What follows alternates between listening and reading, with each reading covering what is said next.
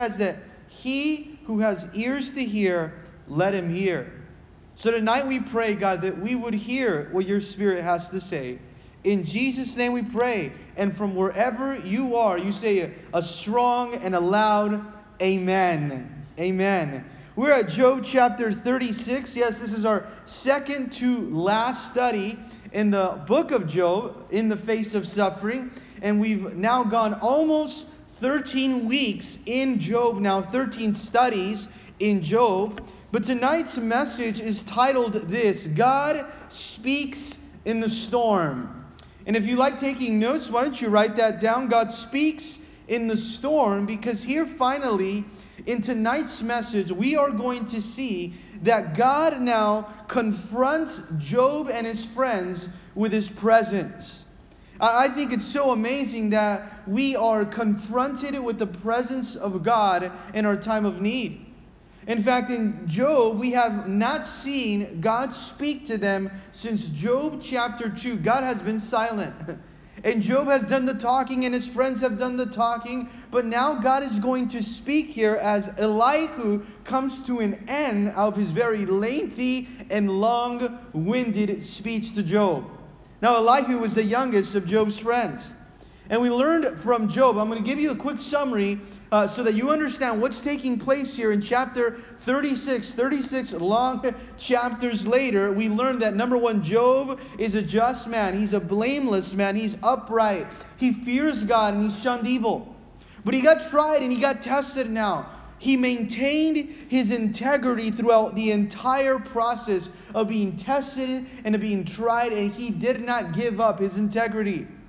And his friends came and visited him in his pain and his trial after his children were taken from him, after his land and his territory was taken from him, after boils filled his body from head to toe, and he's finally sitting in ashes now, now completely now devastated for the trial that is at hand. His friends come to him, and for seven days they say nothing.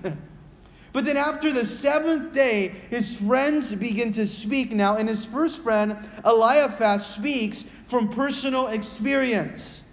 I, want you to remember this because Eliphaz says this that he, he looked at personal experience and he made an observation and he told Job, From my personal experience, only the wicked and the sinful people suffer. And he teaches them that, that sin brings about suffering.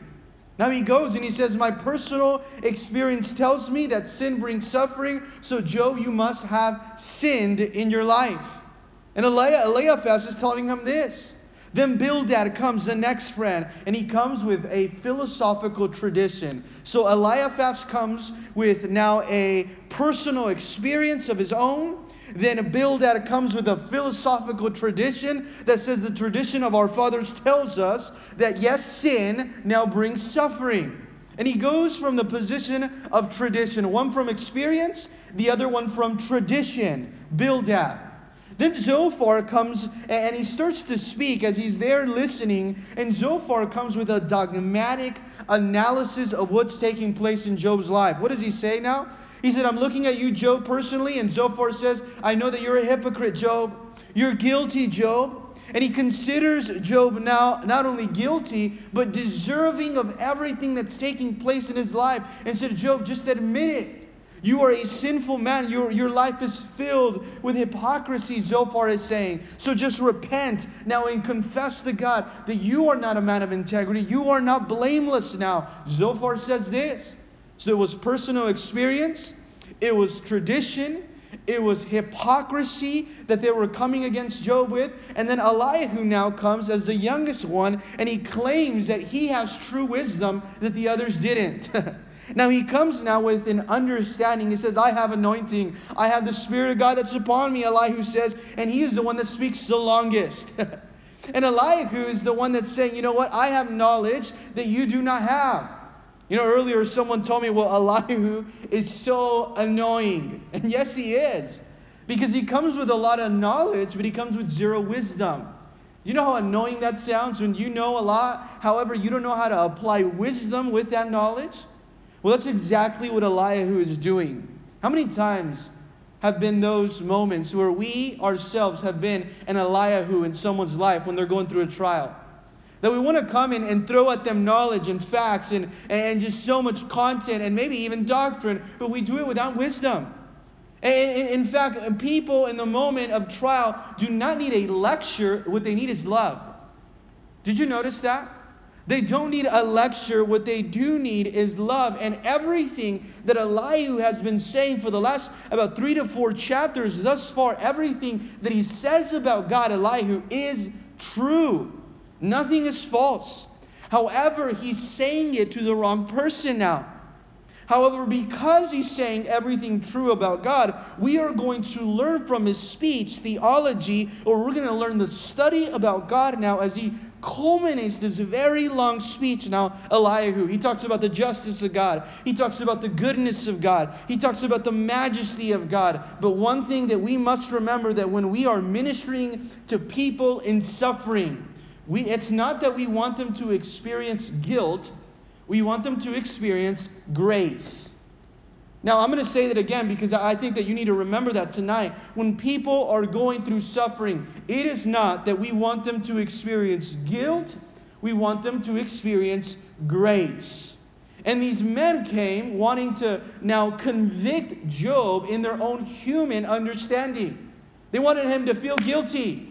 Now, in Galatians chapter 6, verse 1, just write this down. It says, Brethren, if a man is overtaken in a trespass, you who are spiritual, restore such a one in the spirit of gentleness. Now, let's just say that Job had done something wrong. Let's just say that Job had sinned. Our responsibility as a believer is to restore someone in a spirit of gentleness, considering yourself, had you been tempted as well?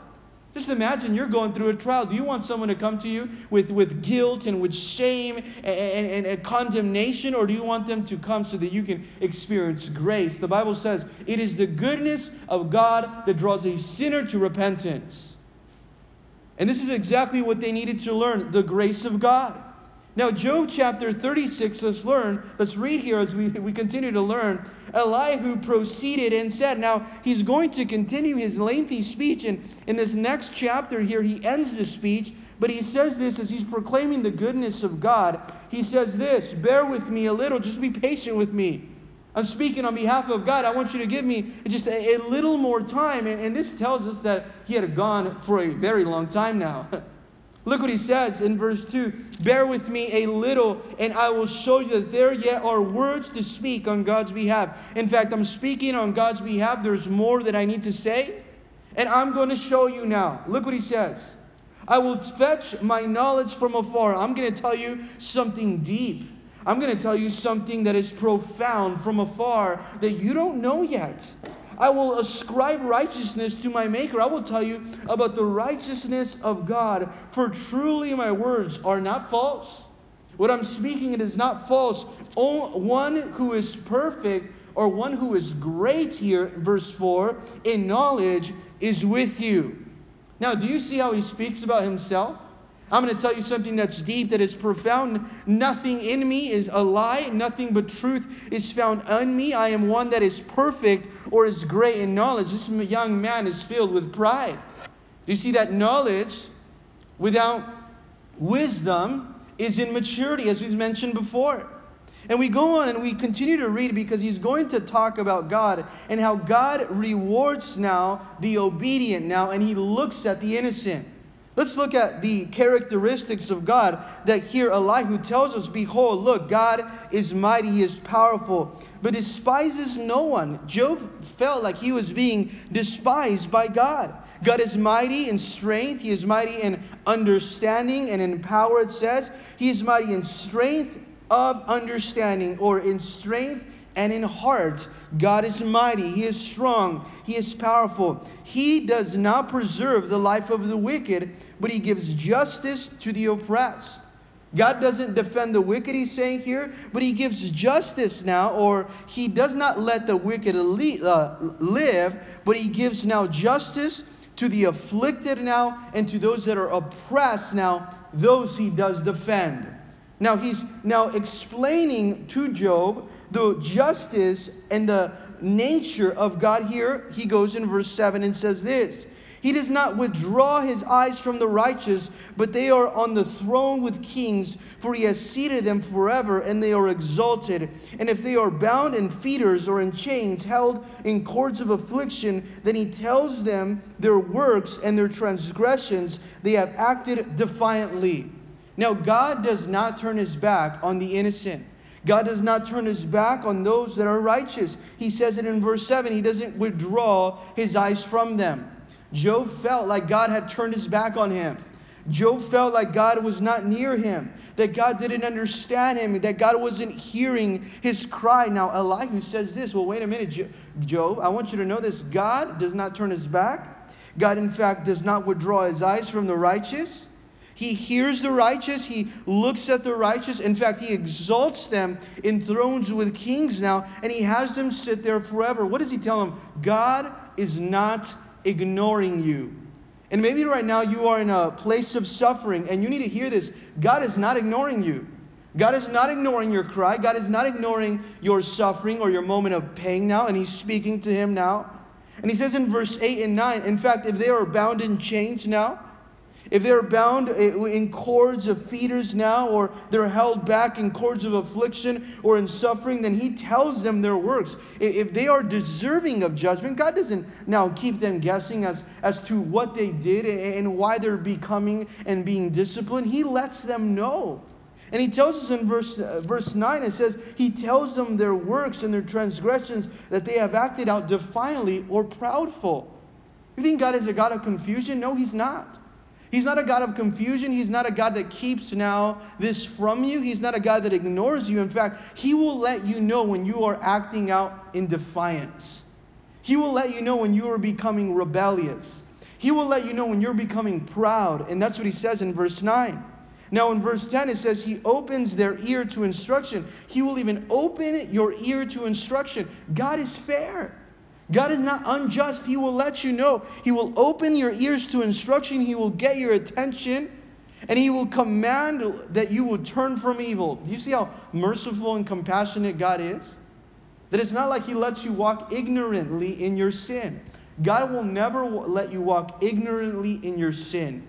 He will always allow you to know the conviction through His Spirit of what's taking place. He's speaking here saying, God is a just God. He is not unfair. It says, and He commands that they turn from iniquity. God is commanding that we all turn from iniquity.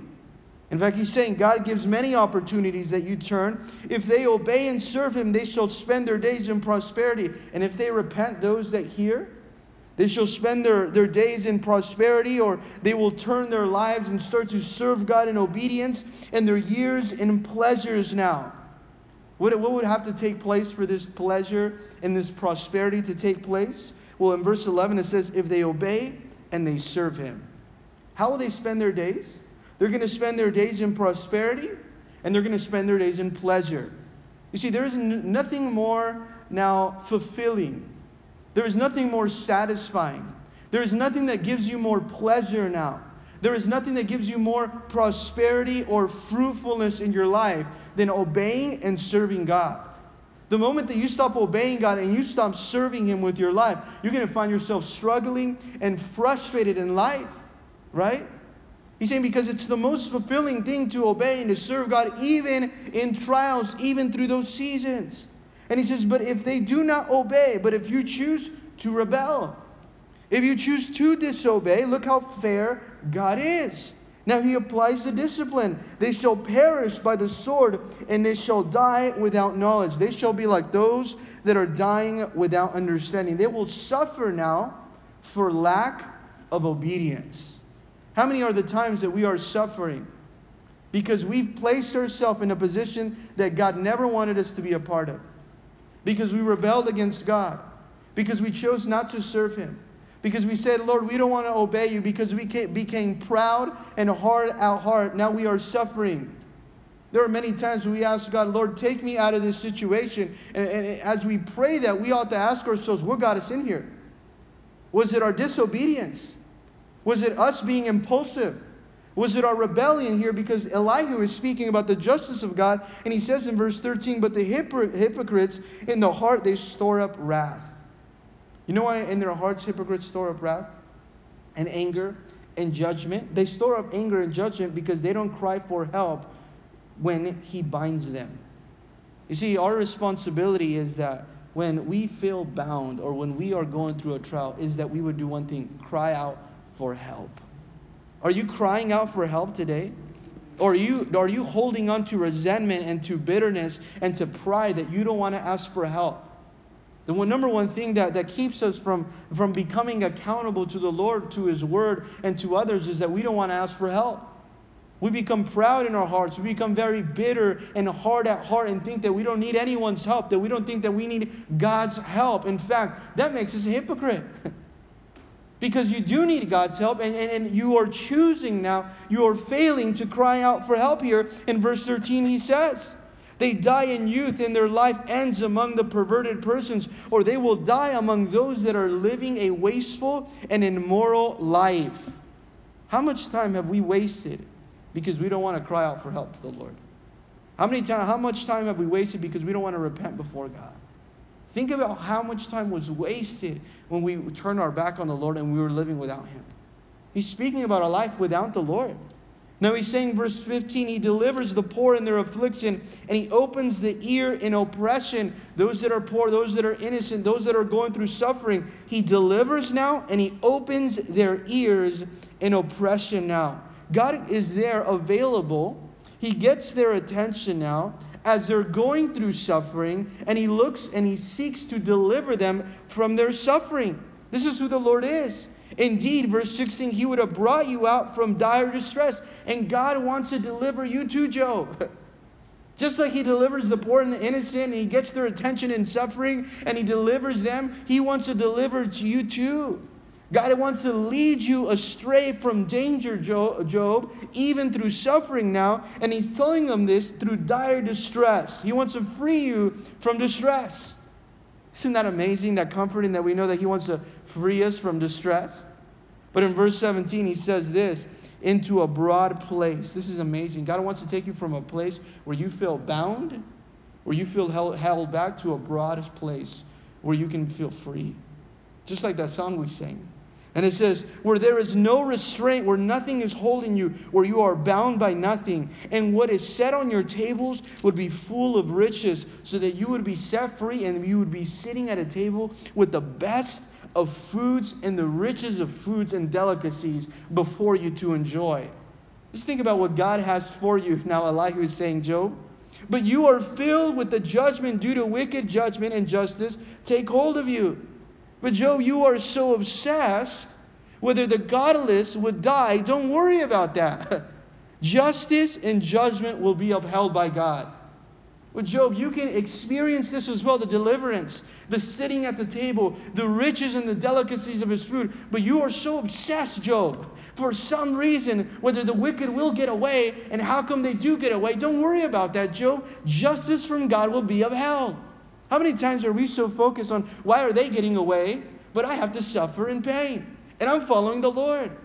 Now, Elihu starts to exhort Job and he says, Job, don't worry about that. You will be delivered now, should you so choose to turn to God. Now, he's applying it on the wrong context, but he's saying the truth here. Let's continue reading verse 18. Because there is wrath or anger, beware lest he take you away with one blow. For a large ransom would not help you avoid it. But beware, be careful. Be careful that you're taking away. Be careful that you are seduced in this suffering. Be careful that you're led astray. Now, by what he's saying, by ransom or by money, be on guard that you're not bribed by wealth through your suffering. Be, be on guard that you are not now uh, manipulated or seduced now because wealth cannot keep you from pain. No matter how much money you have. If you're chasing money, it cannot keep you from pain or from distress or from anxiety. Think about even the time that we're going through right now. There is no one that is escaping now the threat of a certain sickness. There's nothing, nothing that you can do to escape pain.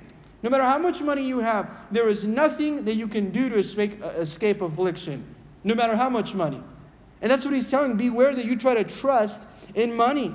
He goes on in verse 19, Will your riches or all the mighty or all the mighty forces keep you from distress? No, they won't. Do you, do you desire the night where people are cut off in their place? Do you think that you can hide out at night? Don't try to hide out at night because at night people are destroyed now. And in fact, not only he goes out uh, to that, but he says in verse 21 don't t- turn to sin. See, there are often times in our life where we're going through suffering and we think that what's happening to us is very unfair. And immediately what we do is we go to sin because we lose our patience. Because we, keep, we, we take our eyes off the Lord. And we start to compromise in the suffering. We start to believe that, you know what, what's taking place in our life is unjust, is unfair, and in order to be able to now sit in our misery or in the distress or in the discouragement, we go and we turn to sin. Now he's telling them in verse 21 do not turn to sin. And I want to encourage you right now don't turn to sin right now. Don't compromise in these moments because you're not hearing what you want to hear because you're not getting what you want to get because you don't have the answers to the to the questions that you've been begging for for a long time don't turn to sin and he tells him that in verse 20 now 21 take heed do not turn to iniquity for you have chosen this rather than affliction you have a choice now to make now and he's really telling them there's no true enjoyment outside of God. Understand that, learn that, Job, and I want you to comprehend that. He goes on from verse 22 and 23 to speaks of, of God's power now. And he tells them this Behold, God is exalted by his power. Who teaches like him? Who, who can teach like, like God because he's exalted in power? his the greatness of the power of God, or who has assigned him his way, or who can say you have done wrong? Who can who, who's put God in authority or in his place? In fact, who can correct God and tell him that he's done wrong? If God is great in power. He then tells us that God is great in majesty as well in verse 24. He says, Remember to magnify his work. Now, I want you to underline that in your Bible. Remember to magnify his work in suffering, through trial, in a season like this, we should remember to worship. We should remember to praise now. Because in verse 24, he's telling them, Remember to magnify his work, of which men have sung. Everyone has seen it. Man looks on it from afar or from a distant. They see the mighty work of God, his wonders, his power, his hand working, and they magnify the work, and everyone sings now. You see, here he thought that Job had a very low view of God and that Job had a high view of himself. See, when you have a high view of yourself, you have a low view of God and it kills your worship. So here he's telling them, I want you to understand the greatness of God, Job, because in your estimation, you are so great that you are not worshiping him. You know, the evidence of that we are learning in, in trials is that we're praising God and thanking God in trials. You want to know someone that's actually learning in trials? Look at the people that are praising God and are thanking God in trials. Those are the ones that are learning in trials. Because praises change now, or praises change things just as much as prayer changes things. You see how, how praises and prayer are so important in your life? Not only prayer, but also thanksgiving that is accompanied by praise. It's all needed in the, the moment of suffering. And that's what he wants to teach him here. You have to come to the Lord and praise him. Now, in verse 26, behold, God is great, and we do not know him. We don't understand the greatness of God. We can't even comprehend how great he is, nor can the number of his years be discovered. We cannot fully grasp now the number of God's years.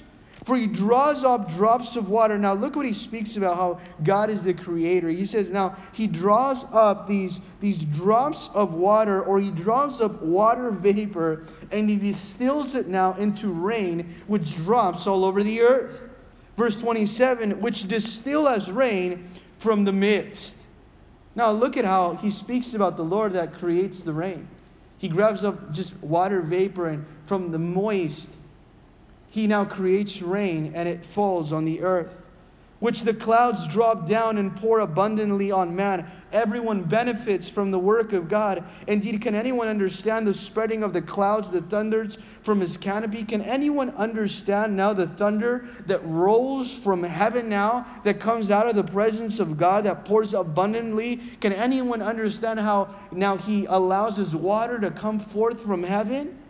And he goes on, look, he scatters his light upon them and covers the depths of the sea. What light is he speaking about? The lightning. Look and behold, from all every direction there's lightning all over the earth, and his light is so strong that even in the deepest, darkest places of the ocean and the sea now, his light is seen and it's examined. Oh, this is so incredible. For by these he judges, by these mighty acts, by the mighty acts of the thunder and the, the, the, the, the storm and the rain now, by these mighty acts, he judges the people. Verse 31 He judges the people, he gives food in abundance, and he covers his hands with lightning, with lightning bolts. Just think about it when you're outside and or maybe throughout the time of rain you're looking out the window and you see the rain coming down hard and the lightning bolts that are going from one place to the another place and you think about the hand of God that is directing that is orchestrating that is behind all of that and how he thunders and how he rolls uh, now this thunder from heaven from one side now to the other. Now we're going to go to Job chapter now, Job chapter here, verse 32, it says, Now he covers his hands with lightning and he commands it to strike. His thunder declares it, and the cattle also concerning the rising storm. What does he do here? What is he speaking about? It's the Lord who commands it. It's the Lord who has him strike thunder in one area and another as a target now. And he is now announcing his presence through the thunder and through the lightning now. He's speaking but in Job now, chapter 37, we're going to see that he's going to speak about God's word and God's wisdom. Because as he's speaking about this and he's giving an example of thunder, rain, and lightning, and a storm and water now, he's seeing a storm building up now, coming towards Job and his friends. And as he sees the storm that is building and coming to Job and his friends, he's seeing, I see God in the storm. Now, I want to ask you do you see God in the storm?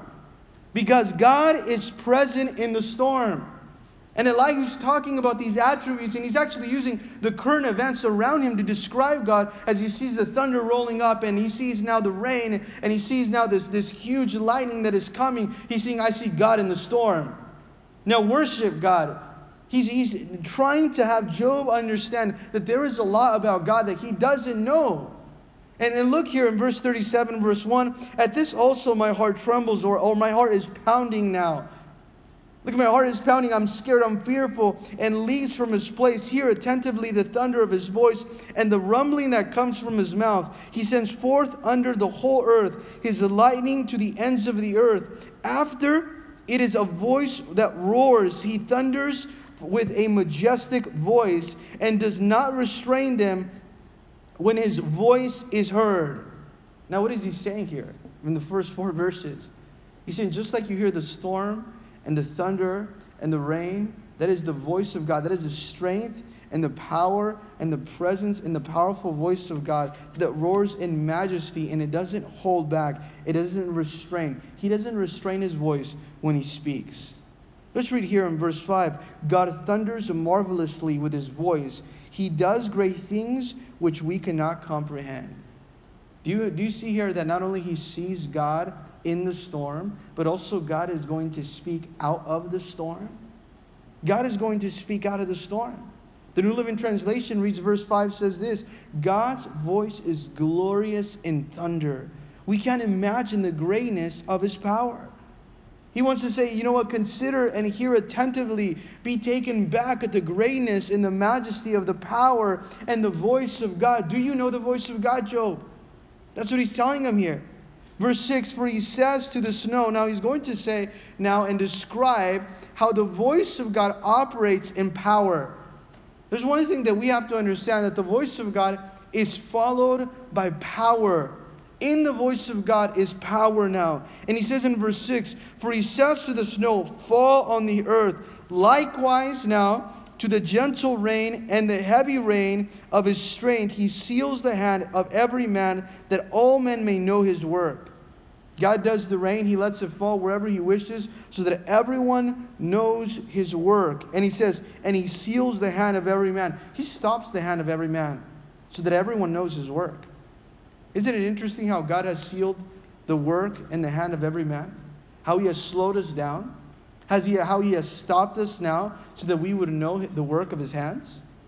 Now he's telling them here, you know what? The Lord seals the work of every man in verse 7 that all men may know his work. It has caused us, as we pause during this season, to look to the Lord and say, Lord, examine us. It has caused us to say, Lord, thank you for pausing us because now we're observing now what you are doing. What is God doing? It causes man to ask the question, what is God doing? Now, from verse 8 and 9, he says, The beast goes into the dens and remain in their lairs or they remain in their dens. Now these wild animals that they go in and they cover up during the storm and during this uh, in their dens and in their caves now as the storm comes and as the wind comes now as the cold cold comes now from the chamber of the south comes the whirlwind or the storm and the wind and cold from the scattering winds of the north. And saying just like the wild animals go and hide out in caves in the storm just like they go and hide out in caves uh, through the wind, just as they go and they submit to that storm and they go and hide, so should you submit to the Lord. You see how he's telling them that you should submit to the Lord even through this storm? Job should submit to God the way that creation submits to God. And we should submit to God just the way creation submits to God. See, the storm is a beautiful place where we learn submission. Not only faith, but we also learn submission. To learn to obey the Lord. Now, in verse 10, it says, By the breath of God, ice is given, and by the broad waters are frozen. Also, with moisture, he saturates the thick clouds and he scatters his bright clouds. Now, God is in charge of everything from his breath comes now this cold air or frozen air now. And he says he saturates the clouds or he fills the clouds with, with water and he scatters his bright clouds. They swirl about being turned into by his guidance that they may do whatever he commands them on the face of the whole earth. Who is the one that directs these clouds? He guides them, He directs them, He fills them with water. Now, verse 11, 10, 11, and 12, He says, He causes it to come whether for correction or for his hand or for mercy. And he'll cause the storm or water to come as he fills, fills the clouds, either for correction or he'll cause them to come for mercy, to demonstrate his loving kindness or his unfailing love. But he'll do it for whatever he purposes. But who is it the one that's doing it? It's the Lord that's doing, and that they may do whatever he commands them. Do you see how everything is commanded by God? Verse 12 that they may do whatever he commands them. Who is now commanding everything? It is the Lord that is commanding everything. And he's saying, look it's, it's the Lord that saturates the clouds. It's the Lord that, that guides. It's the Lord that directs. And he commands them to do whatever he wants them to do over the face of the entire earth. And he does it either to demonstrate judgment or he does it to demonstrate loving kindness now. And this is what he's telling them either for correction or he does it for compassion. Now he says in verse 14, listen to this, O Job. He's saying, Job, I need you to pay attention and consider the wonderful works of God. Pay attention, stand still, and consider the wonderful works of God. Can we underline that in our Bibles tonight? Stand still. Stand still and consider and pay attention to the wonderful works of God. If there was ever a season where the church needs to stand still, and consider the great works of God, it would be today. It would be right now. In Psalms 46, verse 10, what does the psalmist say? Be still and know that I am God. You know the tremendous peace that comes over your mind and over your heart when you start to realize that God is in control, that He is in command now? Do you consider the wonderful works of God, the peace that it brings you, the security that it brings you? That I know that, yeah, through the storm that we're going through now, I can listen, I can stand still. I don't have to be anxious. I don't have to be worried. I, I don't have to be running. I don't have to be striving. I don't have to be living in panic. I can stand still and I consider now how wonderful are the works of God. Not only is He in command, but every work of Him is wonderful, is directed by Him. Do you know when God dispatches or when He directs them and causes the light of His cloud to shine? Do you know how He does this? How He controls now and He places the storms and lightnings? Do you know how He moves them with His perfect knowledge from one place to another with wonderful perfection and wonderful skill? Do you know how He does that? Now, you don't know, Job. So consider the wonderful works of God and find peace in this. Do you know how the clouds are balanced, these wonderful works of Him who is perfect in knowledge and in skill? Now, verse 17 Why are your garments hot when He quiets the earth by the south wind? Why have you spread out the sky strong as cast metal mirror? See, there are things that, that God does that, cannot, that, that are unbreakable that you don't understand. As a strong, now it says, cast metal mirror. This was an example of something that could not have been broken. And what God does is unbreakable now. You see, He's telling Job, Job, you don't know as much as you think you know. and maybe we need to realize today that we don't know as much as we think we know. And instead of trying to, to get God to answer our questions, we should fear Him. We should fear Him. Because there are a lot of times that we ask the Lord and we keep asking the Lord, Lord, why? And instead of asking Him why, we should ask Him, Lord, how? How do you want me to handle this? How do you want me to go through this? Show me and reveal to me through your word. Teach me, God, how. Not so much why, but Lord, teach me how you want me to handle this. Now let's read here in verse 19 as he goes, Teach us what we should say to him. Job, let's see, since you're so smart and experienced, teach us, what are we going to say to God? A God that directs everything. A God that I just explained to you. A God that, that perfectly now commands every drop of rain and lightning and storm and cloud. And he directs it and he guides it. He's in command now. His wonderful works. Stand still, look at his wonderful works, and teach us. What are we going to say to God?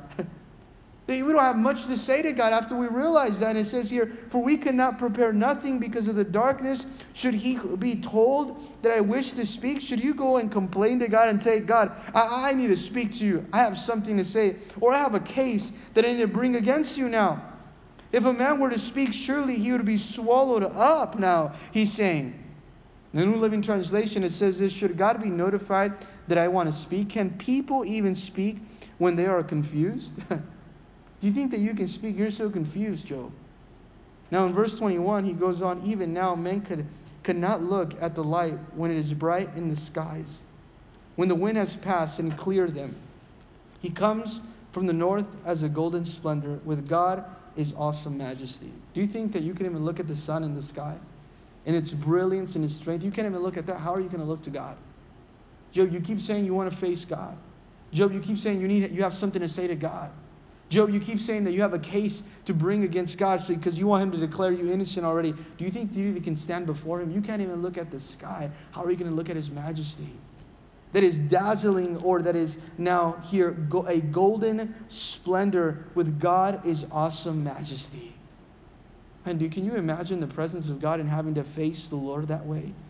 He is clothed in majestic splendor. If you cannot directly look at the sun, how are you going to directly look to the Lord now?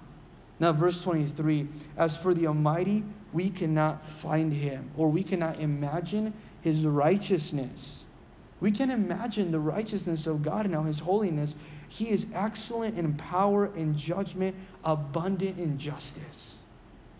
Wow, he's talking about the justice of God. Look how right on this theology is the study of God. He's saying we cannot uh, comprehend how excellent God is in power. We cannot comprehend how just He is, how abundant justice He is. And even though He is so just, He does not oppress us. Even though He is so just, He does not destroy us. When you think about the powerful hand of God how just, how righteous He is, and He still doesn't destroy us. Because a lot of people think, you know what? How come God is not giving? I don't deserve this. I don't deserve this. Why is God allowing this? I don't deserve this. Well, just imagine if He gave you what you did deserve. God is a just and powerful, almighty God, and still He doesn't destroy us. Do you see why, when you talk about the justice of God, you have to talk about the compassion of God? Now, in verse 24, he says this Therefore, now, with that being said, as he's finally going to finish, we thank God that Elihu is done. Therefore, men, because of this, no wonder men fear him. No wonder men revere and respect and have a reverence for God. God has no partiality. We've learned that God has no partiality. He is so just, and no wonder men respect and revere him. And in fact, he says he shows no partiality to any who are wise. What does it say here? Of heart. Wise at heart. Are you wise at heart today? Are you wise at heart to be able to have respect and reverence for Almighty God? There, there are going to come moments of very, very dark moments of pain in our lives. But in those moments, we ought to know who is in control, who's sitting on the throne. That's why we say, Who is sitting on the throne? God is still on the throne. If God is still on the throne, He is still in command. That's what that means. And today you have to remember who is in command. Sometimes we focus on who's ruling, but you don't realize who's overruling, and that is God. And he just finished explaining the greatness of God. Now we see that he, he explained the greatness of God, but he didn't bring any necessarily hope to Job. You see, God's word always brings us light, and too often our words bring darkness. what does the word of God say in Psalms 119, verse 105? It says, Your word is a lamp unto my feet, a light unto my path. When we read these chapters, we ought to know this is God's word, and it is a light unto my feet, a light unto my path. It is a lamp that directs me even in the darkest moments of my life. I'm going to the light. When you are when you're facing the darkest moments of your life, maybe when the power goes out, what do you reach for? The lamp. And you turn that lamp on because you know it's going to provide you direction. Now, I want to encourage you in the dark moments of your life, turn on the lamp now. Turn on the light and let it give you direction. Let it give you direction. In Psalms 119 and 130, it says, The entrance of your words. I love this. The entrance of your words give light. Have you ever entered a room that had just full of light out of darkness? The entrance of your words give light, it gives understanding to the simple now. You see, words without wisdom are like lamps that shed darkness instead of light. Words without wisdom are like lamps that are shedding darkness instead of light and only make the situation worse. Job's friend had made the situation worse. They didn't know how to speak the word of God in truth and in love for application. But now, here from Job 38 to Job 41, and we're only going to just read briefly on ahead, we see that God is speaking now to Job. And as he's speaking now to Job, he's speaking to him out of the storm. And he confronts him with his presence. He's confronted with the voice of God in his presence here. And the answer to Job's situation wasn't an explanation of God, but the answer to Job's now situation was a revelation of God. And there are too many times we want to give an explanation when what we really need is a revelation of God. There are a lot of times, Lord, give me an explanation. And God's saying, I don't need to give you an explanation. What you really need is a revelation of who I am so that you can trust me in the process. Because Job had become very independent at this moment, very arrogant, and you can get like that when you're trying to defend yourself for such a long time. You become very bitter and resentful now, and you start to say, Well, I didn't deserve this. But his speech lacked a lot of humility. His speech lacked humility, Job's. Warren Wiersbe said it best. He said, Knowledge of our own ignorance is the first step to true wisdom. Knowledge of our own ignorance is the, is the first step to true wisdom. We must realize that there is a lot of things that, that we do know about God, but there is a lot of more things that we don't know about Him. That's why we have to trust God. And the Lord's speaking to him in the storm now. He's going to come in a storm and speak, a literal storm, and speak to Job. What does this tell us? That even in the stormy days, God speaks to us. We oftentimes don't like it when the storm comes. We don't like it when the storm comes. But if we listen to the voice of God, if we listen to the voice of God in the storm, it will accomplish good things in our life. What is God accomplishing in the storm today? If you have ears to hear, you will hear what he has to say in the storm. This is a humbling experience of how much you need to learn about God. You see, Job wanted to reason with God. Lord, I need to reason with you. I need to build a case now. But what he really needed is to rest in God. And there are a lot of times where we are wrestling, trying to reason with God, trying to find an explanation and win an argument in regards to our pain instead of saying, Lord, I'm just going to rest in you. I'm not going to reason with you, I'm going to rest in you. Because when this storm is over, Job is finally ready to meet God. And he speaks to him out of the storm. Let's read really quickly 38, verse 1. And the Lord answered to Job out of the whirlwind and said, Where is the Lord answering Job? Out of the storm. The Lord is answering out of the storm. Underline that. Know that, please. The Lord is answering out of the storm. And he says, Who is this who is questioning me with ignorant wisdom? with ignorant knowledge? Who's questioning my wisdom with ignorance? Now he's saying, Who is this who darkens uh, counsel by words without knowledge. Now prepare yourself like a man. I will question you and you shall answer me. Job, get up now. Job, be quiet and get up. I'm going to question you now. Just think about it. Job finally gets a revelation of God and he says, Are you questioning my will? Are you trying to demand answers from me? Get up. I'm going to question you because you are questioning my wisdom, my authority. Prepare yourself to give an account. I will ask you and you will answer me. Wow, just think about how God wants us to, wants to deal with this situation. There are a lot of times that we want to fight and, and, and kick and scream, and, and God says, All right, get up, you're going to answer me. You're going to, because you, you have to know who you're talking to. And God is going to tell, remind Job, you better remind yourself who you're talking to. When we go into prayer, we better remind ourselves who it is that we're talking to. When we're complaining, when we're griping, we better remind ourselves who are you talking to? Because Joe is about to get reminded. Listen to what he says, the Lord says, and he asked him 77 questions. We're not going to go over all 77. We'll skim right through verse uh, chapter 38, but look what he says now. He says, Where were you? Job, you have a lot of complaints, but where were you when I laid the foundations of the earth? Tell me if you have understanding. Who determined its measurements? Surely you know. Or who stretched out the line upon it? Oh, who, who stretched out the horizon line or the foundations? Where were you when that all happened? When I created the heavens and the earth, where were you? Come on, you know how, how I did all of that, right, Job, since you were there? Come on, Job, tell me how much you, you know about how I made all creation. He's correcting him here. And from verse 4 and 5, he says, To what were its foundations fastened? How did I fasten the foundations or laid its cornerstone? How, what did I build on since you know so much, Job? And in fact, he goes on, he says, When the morning stars sang together and all the sons of God shouted for joy, when the angels were ready to sing. Now, when I did all of this, where were you, Job? Or who shut in the seas with doors, or who kept the waters where they needed to be in the oceans now in verse 8. When it's burst forth all and issued now from the womb, when I made the clouds its garment and the thick darkness its swaddling band, when I separated light from darkness and I separated the, the firmament now from the waters, where were you, Job?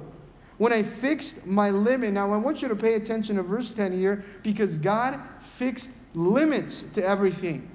And just like he had a limit to the ocean, now he has also a limit to the storm and the trial. And look what he says. Look at the compassionate, powerful uh, hand of God in verse 10. When I fix my limit for it and I set bars and doors, God fixes limits on every storm. God fixes limits on every trial, just like He fixed limits on, eh, on the ocean. If God's hand can fix a limit on the ocean, don't you think He can fix the limit on your trial and on your situation?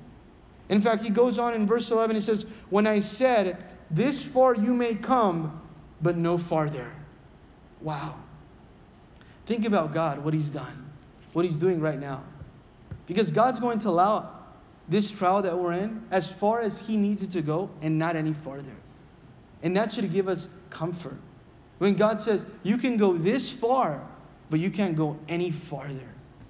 God is so in control. He's, he told the oceans, Where were you when I set the, the, the now oceans and the boundaries and the limits and how limited are its shores? He reminding now Job of the greatness and the power of God, where God said, This far, but not any farther.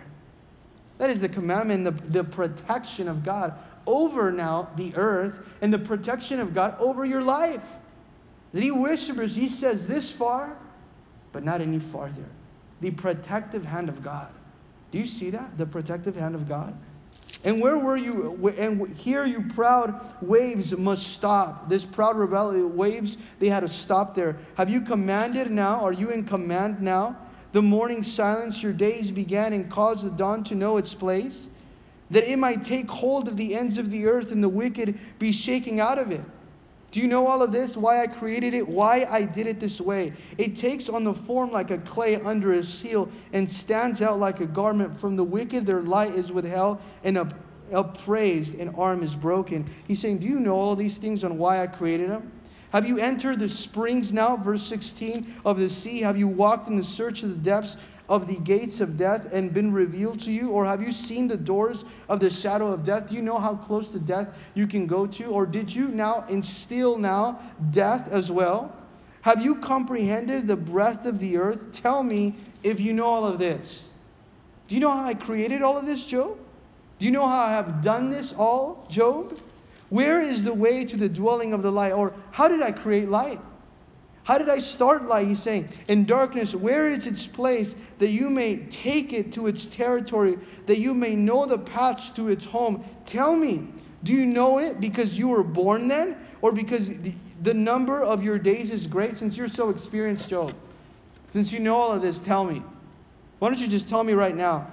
Have you entered the treasury of snow, or have you seen the treasury of, uh, of Hall? Which I have reserved for the time of trouble, for the day of the battle, and wait by the way of the light is diffused, or the east wind is scattered over the earth. Do you know how the wind is scattered over the earth? Do you have any idea of all of this, Job? Who has divided a channel for the overflowing water, or a path for the thunderbolt to cause the rain on the land where there is no one, and the wilderness in which there is no man? I even send rain where there is no, no one living on the driest grounds do you know how I do that, Joe? Do you understand and comprehend this? To satisfy the desolate waste or cause to spring forth the growth of tender grass? Has the rain a father or who has begotten the drops of the dew? From whose womb comes the ice and the frost of heaven, who gives its birth? The waters harden like stone, and the surface of the deep is frozen.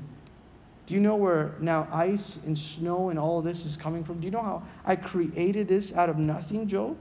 Can you bind the cluster of the Pleiades or, or, or Pleiades, excuse me, or lose the belt of Orion? Can you now bring out Mazzaroth in its season, or can you guide the great bear with its cubs? Do you know the ordinances of the heaven? Can you set the dominion over the earth? He's saying, Do you know how to move the constellations of the stars in the galaxies?